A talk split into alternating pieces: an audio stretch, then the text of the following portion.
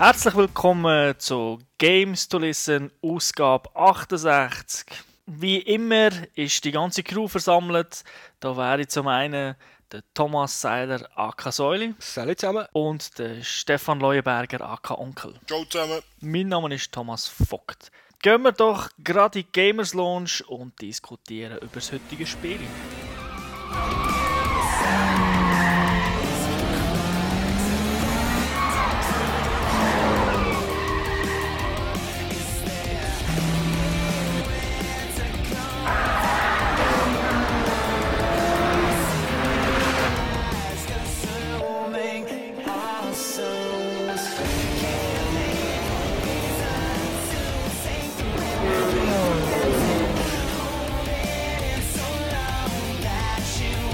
Da sind wir in der Games Lounge. Du hast heute nichts angesprochen auf das Spiel. Komischerweise, keine dummen Sprüche gebracht. Es geht um einen grossen Titel, um einen sehr grossen Titel, Gran Turismo fünf. Für die, die auf einer anderen Welt geboren sind, es ist ein Rennspiel, äh, entwickelt von Polyphony Digital, published von Sony, für PlayStation drei exklusiv. Das Spiel ist auf dem Markt seit dem vierundzwanzigsten November und ist für alle, die ab drei schon Go-Kart fahren können. Ich habe extra nichts gesagt, ich dachte, bei einer Simulation kannst du keine Witze machen. Das muss, das muss ernst sein. Ich hätte jetzt schon einen Spruch auf Lotus oder so erwartet. Nein, ich bin einfach zu müde. Okay. Würde ich sagen, kommen wir zur Story. Äh, gibt's nicht, oder? Gibt's nicht, aber es gibt dafür Hintergrundinformationen. Ja. Einfach so, das Spiel war schon ewig in der Mache. Fünf Jahre, sagt man. Ob die jetzt wirklich fünf Jahre dran geschraubt haben, weiß ich nicht. Man musste also fünf Jahre warten seit dem letzten Gran Turismo, seit der Vollversion. Es hat ungefähr sechzig Millionen gekostet. Das nehme ich an, ist einfach eine einfache Milchbubi-Rechnung. Fünf Jahre mal Gehalt von diesen Leuten. Nach fünf Jahren kann man doch das eine oder andere warten. Und ich denke, das werden wir jetzt durchgehen und euch sagen, ob das alles Gold ist, was glänzt oder doch nicht. Zuerst mal zu den Fakten. Wie viele Autos hat es? Mehr als tausend!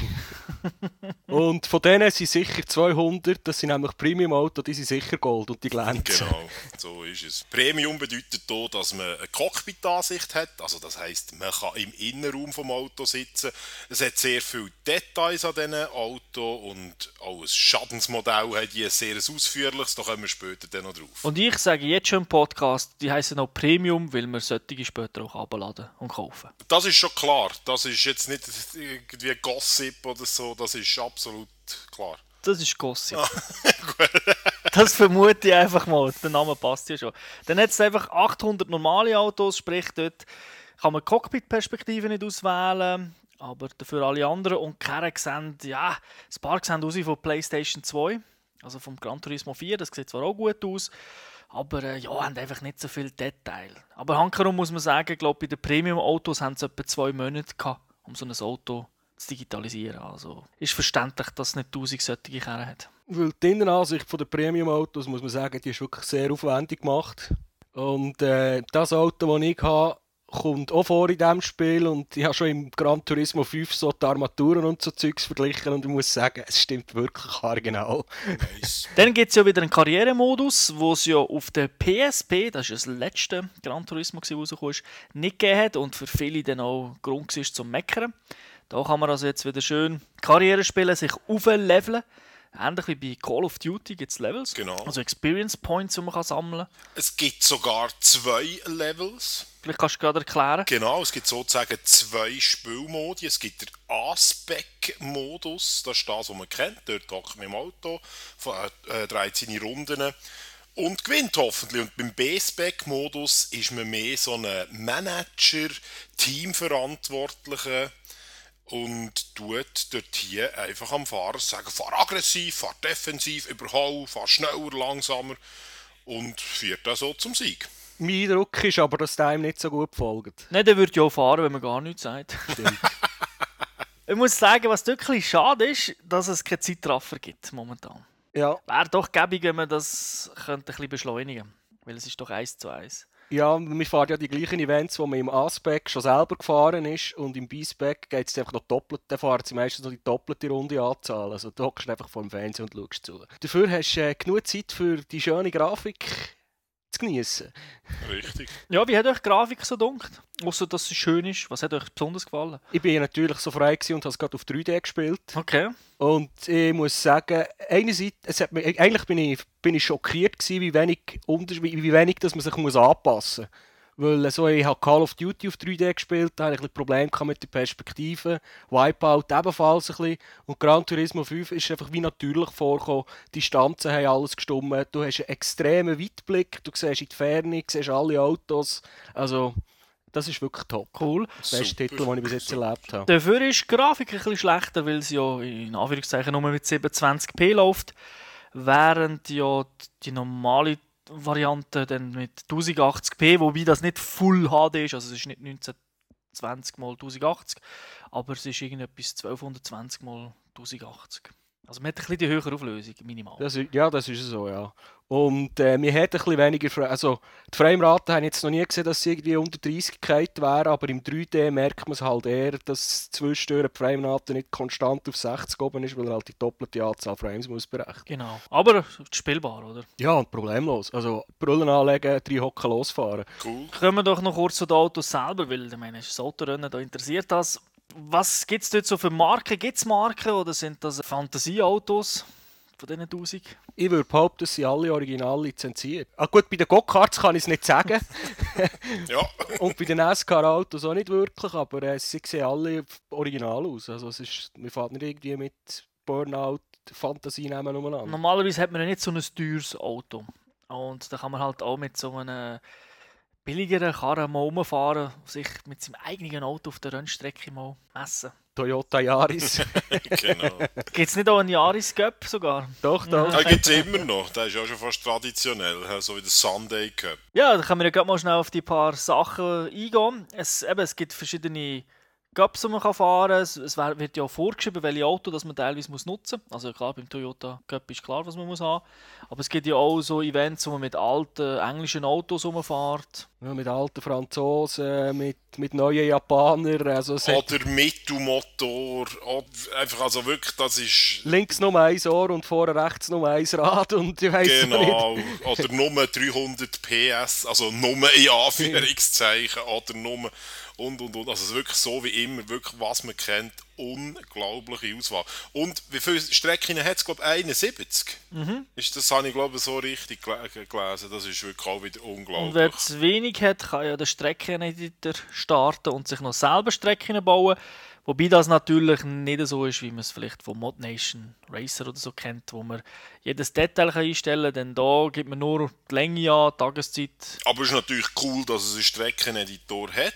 Mhm. Das ist wieder wirklich ein absolutes Plus. Wobei man dort muss sagen, also die selbstgebauten Strecken können halt grafisch doch nicht mit den vorkonstruierten, die es im Game dazu gibt, mithalten.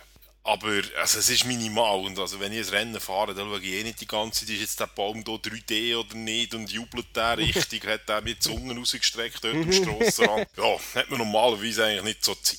Spezialevents haben wir ja schon kurz erwähnt, da gibt es NASCAR, Go-Kart, man kann Rallye fahren, das sind originale Lizenzen, einfach nicht von diesem Jahr. Ja, Mercedes irgendetwas hat doch auch noch, wie man Nordschleife fährt. Es sind eigentlich fast Tutorials, muss man sagen. Generell ist Spiel so aufgebaut, dass man immer am Anfang muss man eine Lizenz machen muss. Das heisst, man muss gewisse Aufgaben lösen.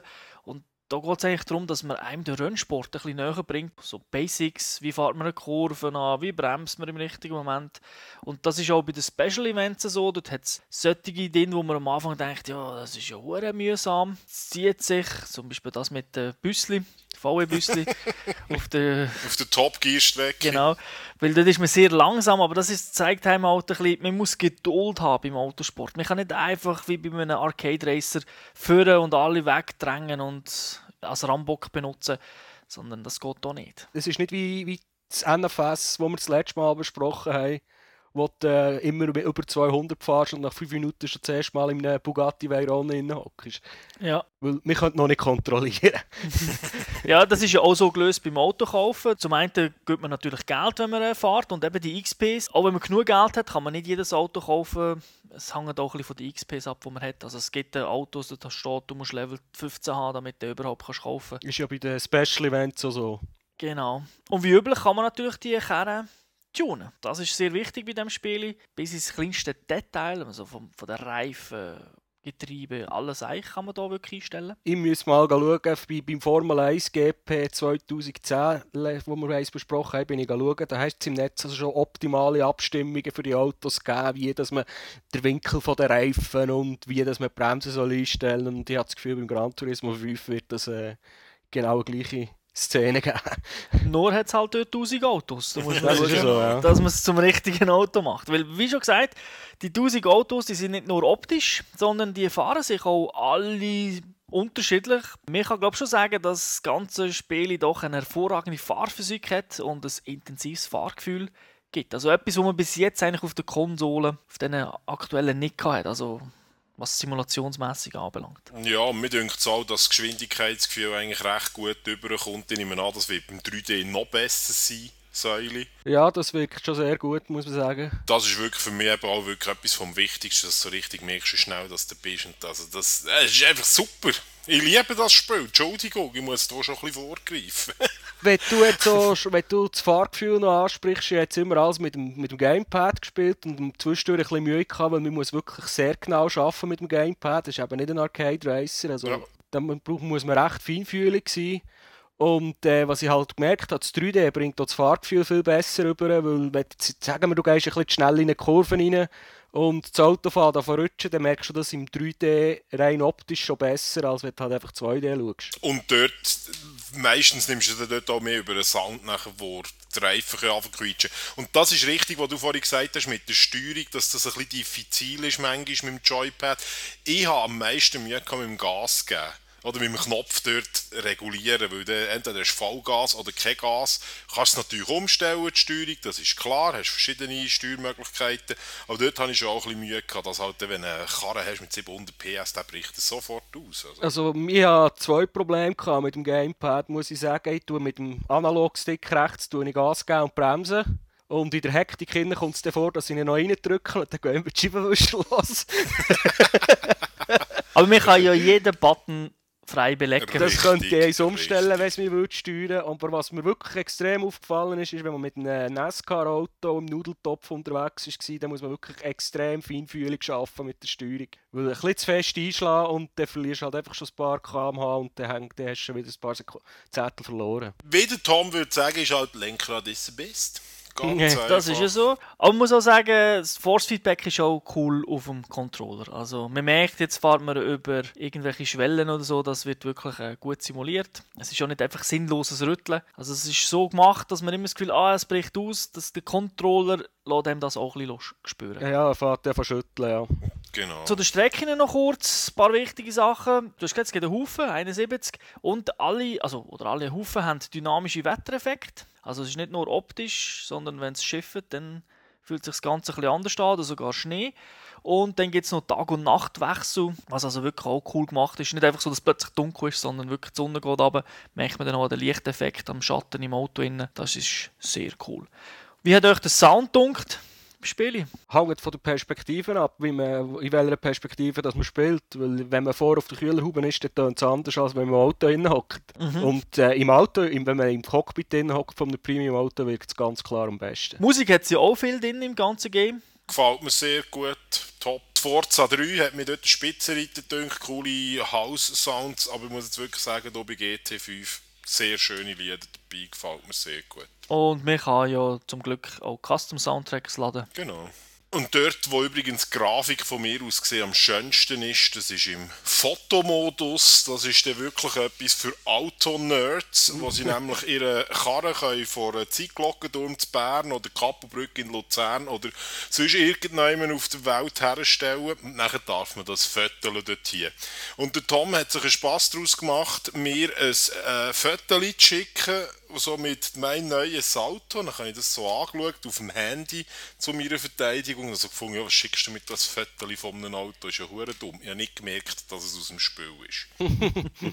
Du hast am Anfang noch gesagt, Schadensmodell, wir wollen das mal kurz erklären, weil da hat es, glaube ich, am meisten Verwirrungen gegeben, auch in anderen Reviews ist das ein bisschen komisch rübergekommen. Das Schadensmodell hat eigentlich drei Stufen und das unterscheidet sich dann halt von den Autos, die man fährt. Also die normalen Autos, die, die ein bisschen schlechter aussehen, Die haben nur minimale Schäden, die sie aufweisen können, wenn überhaupt, oder so Kratzerli. Also dort passiert nicht viel. Dann gibt es eben die Premium-Autos. Dort kann man zwischen den normalen Premiums und den Rennautos unterscheiden. Die normalen Premium-Autos haben schon ein Schadensmodell, das sich auch optisch wirklich etwas zeigt. Aber es ist auch jetzt nicht so krass und natürlich am meisten Schaden. Ich habe jetzt geschrieben, hundert Prozent Schadensmodell, haben drin Autos. Aber auch das, das steigert sich langsam. Also das ist nicht so, dass wenn man jetzt mit zwei Mauern fährt und in die Mauer fährt, dass es gerade kaputt ist, sondern es hängt vom eigenen Level ab. Also wer jetzt Level dreißig, vierzig ist, der hat ein viel stärkeres Schadensmodell mit auch viel mehr Auswirkungen aufs Fahren als einer, der mit Level zehn rumfährt. Ich glaube, mit Level zehn gibt es noch nicht einmal ein Schadensmodell. Also das ist wirklich, das kommt eigentlich erst später. Wie länger das man spielt, wie krasser wird es. Okay, weil ich bin bis jetzt bei Level, zehn, nee, bei Level acht oder neun, vielleicht zehn und habe noch nichts gemerkt. Dort gibt es nichts. Also wirklich, ich glaube, ab vierzig ist es dann voll. Okay. Dann ist auch K I natürlich auch viel besser und aggressiver. Also es ist wirklich so ein Spiel, wo es ist wie ein Lehren, weil die meisten sind ja nicht wirklich Rennfahrer und Spiele tut einem langsam an die Sachen hinbringen und meine Schaden ist dann eigentlich eher eine negative Sache. Am Anfang hat man, wo man einfach fährt, man mit zweihundert in der Wand, um zu schauen, was passiert. Aber G T geht nicht den Ansatz, sondern G T sagt, Schaden willst du eigentlich vermeiden. Und darum kommst du erst später rüber, weil es dann eigentlich ein Negativpunkt ist, also für dich das Ganze erschwert. Kommen wir noch zum Online, bevor dass wir... Zur Wahrzeit übergehen, meinst du? Haben wir ja alle ein bisschen gespielt. Mhm. Da sind wir nicht ganz begeistert. He? Es ist brauchbar. Eben, man kann relativ schnell ein Spiel machen gegen andere Spieler. Man kann relativ schnell ein Rennen starten gegen andere Spieler. Es hat aber nicht wirklich irgendein brauchbares System, wo man schnell einfach seine Freunde kann in ein Spiel reinholen und mit denen anfangen zu reisen. Das ist ein bisschen blöd. Ein System gibt es? Ja, erklär's. Du kannst so eine fünfundzwanzig-stellige Code geben. Also das heisst, ein zu einem Host geht rein und dann sieht er oben so einen Code, fünfundzwanzig Stellen, und dann kann er den Kollegen durchgeben und die können das alle eintippen und dann landen sie in der gleichen Lobby. Das stimmt ab. Wenn du keine Tastatur hast, gibst du dir einen Kopfschuss, bevor du die fünfundzwanzig Buchstaben eingeben. Also eine typisch japanische Implementation, was online genau. betrifft. Genau. Was gut klappt, ist, wenn man mit, nur mit Kollegen racen, dann kann man einfach in dem seine Lobby gehen und dann ist man sofort drin. Das geht wirklich gut.